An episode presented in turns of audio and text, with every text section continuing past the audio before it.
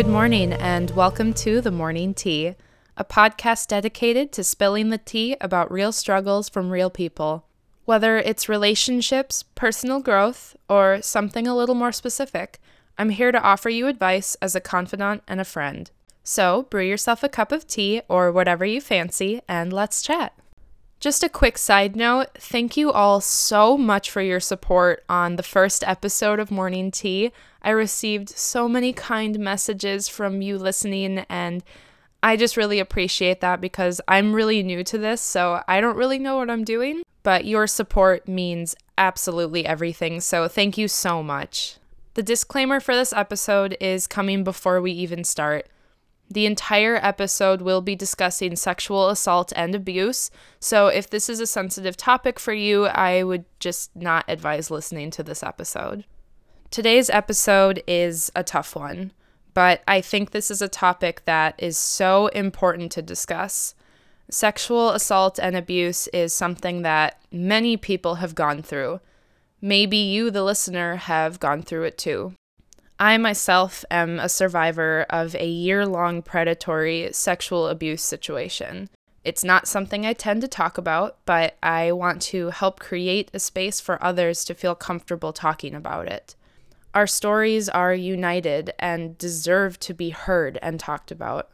So, I figured the first part of this episode will be me telling you about some background on what happened to me, and then I want to get into some advice for moving forward after experiencing sexual assault or abuse.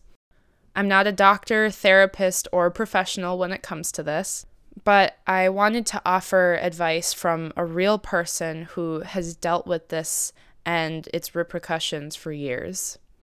When I was 17, I became romantically involved with a man who was 28. He was in a pretty famous band, which definitely gave him a lot of power. This guy was someone I worshipped. You know, when you're young and you have posters of someone famous on your wall and you're like so in love with them, but there's an understanding that nothing would ever happen. That's how I felt about him. We met in person at a show and he was so engaging to talk to. We had deep discussions and it felt like we really had a connection. Of course, I didn't see it as romantic because I was a child and he was an adult. But he agreed to contact me over Facebook so that I could ask him some more questions about his music. At first, we talked online and it was innocent. I was so excited to be sort of friends with somebody famous and someone I admired as much as him. Talking once in a while turned into every day, and friendly chats turned into flirting, which quickly became sexual per his initiation. At 17, I was still a child. I had no idea how to handle being brought into the adult world, and unfortunately, I thought that I had fallen in love with him. He made me feel special and beautiful. He thought my age was sexy. In some ways, it felt like a dream come true. But there was always that feeling in the back of my mind that this was actually a nightmare. The things he told me he wanted to do to me were so graphic that I've only repeated them to lawyers working on cases against him. We were physical one time. I met him at midnight in a parking lot of a super target. I couldn't drive, so my friend dropped me off, but begged me not to go. But I didn't listen because I didn't see anything wrong with the situation. He picked me up, took me to his house, and things were physical from there. He did things against my will, things I hadn't experienced yet, but he claimed he wanted to preserve our virginities because God wouldn't want us to take it any further than what we did. When I look back, it's hard for me to see that there was no consent. Even though we talked about doing sexual things, I wasn't ready for what happened. And I think there's a misconception about assault that you have to say no for it to be considered assault or rape. I didn't say no, but I didn't say yes either. I was silent in the moment because it hit me that an adult wanted to have sex with a child and I was that child. I knew I didn't have the power to say no and I was scared. I was alone at a strange man's house, and he had power over my outcome. And just to put this out there, sex is more than intercourse. It can be hands, oral, etc. So when I use the word sex, it is slightly ambiguous on purpose. The next day, he dropped me off at that Target and maybe spoke to me twice after that. I was so heartbroken. I felt used. I thought we were going to be together. I remember my friend, the same one who dropped me off, picked me up that morning with tear stained eyes she hugged me and just said, Thank God you're okay.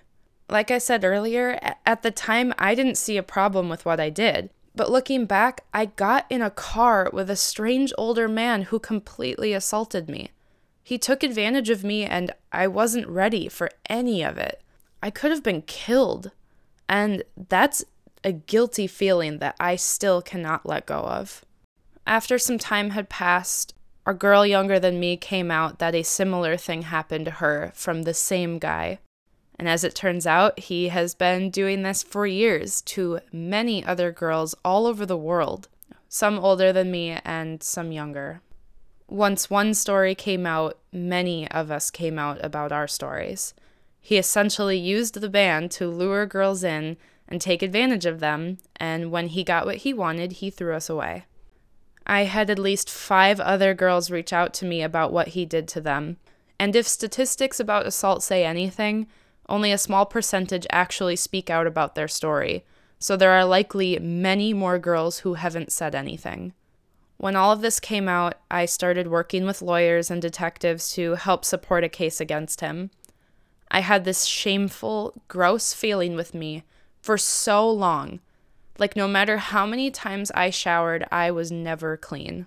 He currently has a felony and I believe is still serving his probation or it's almost over, but a court sentence doesn't make damage disappear.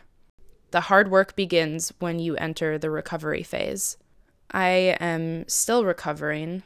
It's a long process that is very difficult and can take years. But as someone once told me, you don't let go of your demons, you learn to walk beside them.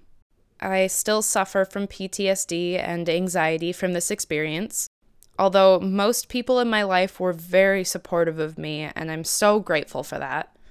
Some people called me a whore when I opened up about what happened to me. This man had a reputation as a good Christian man who was in this family friendly band so, people in the community following this band either stood by the victims or turned away from us. If anything good came out of what happened to us, it's that we've made some really beautiful friends because of this.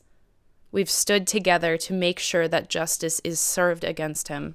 For years, this man controlled our lives and warped our childhood into this dark, twisted nightmare to fulfill his sexual fantasies. He pressured us into silence for fear of losing his job or his reputation. He took advantage of children who admired and loved him, and as an adult, he knew exactly what he was doing. And through that pain flowered friendship, sisterhood, unity, and strength. My story is not my own.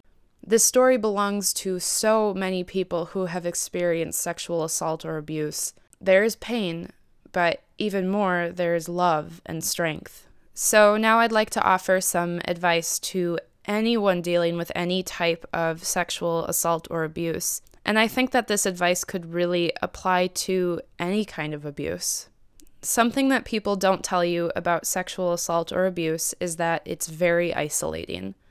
Sometimes that's because the attacker is pressuring or threatening you into silence or isolation, and sometimes it's just hard to explain what's happening because you might not even be sure. But you are not alone. There is so much love that can come from the wreckage of the storm. There is community and strength to help you learn to walk again. Another piece of advice I have is to go easy on yourself. It's so hard to let go of the guilt, the shame, the pain. And I know because I'm still learning how to let go of these. For example, and this is pretty vulnerable to share right now, but I had difficulty receiving pleasure in sex for a long, long time. My body became very tense sometimes, and I did not want to be sexually touched by uh, another partner, whether they were a long term sexual partner or even a short term sexual partner.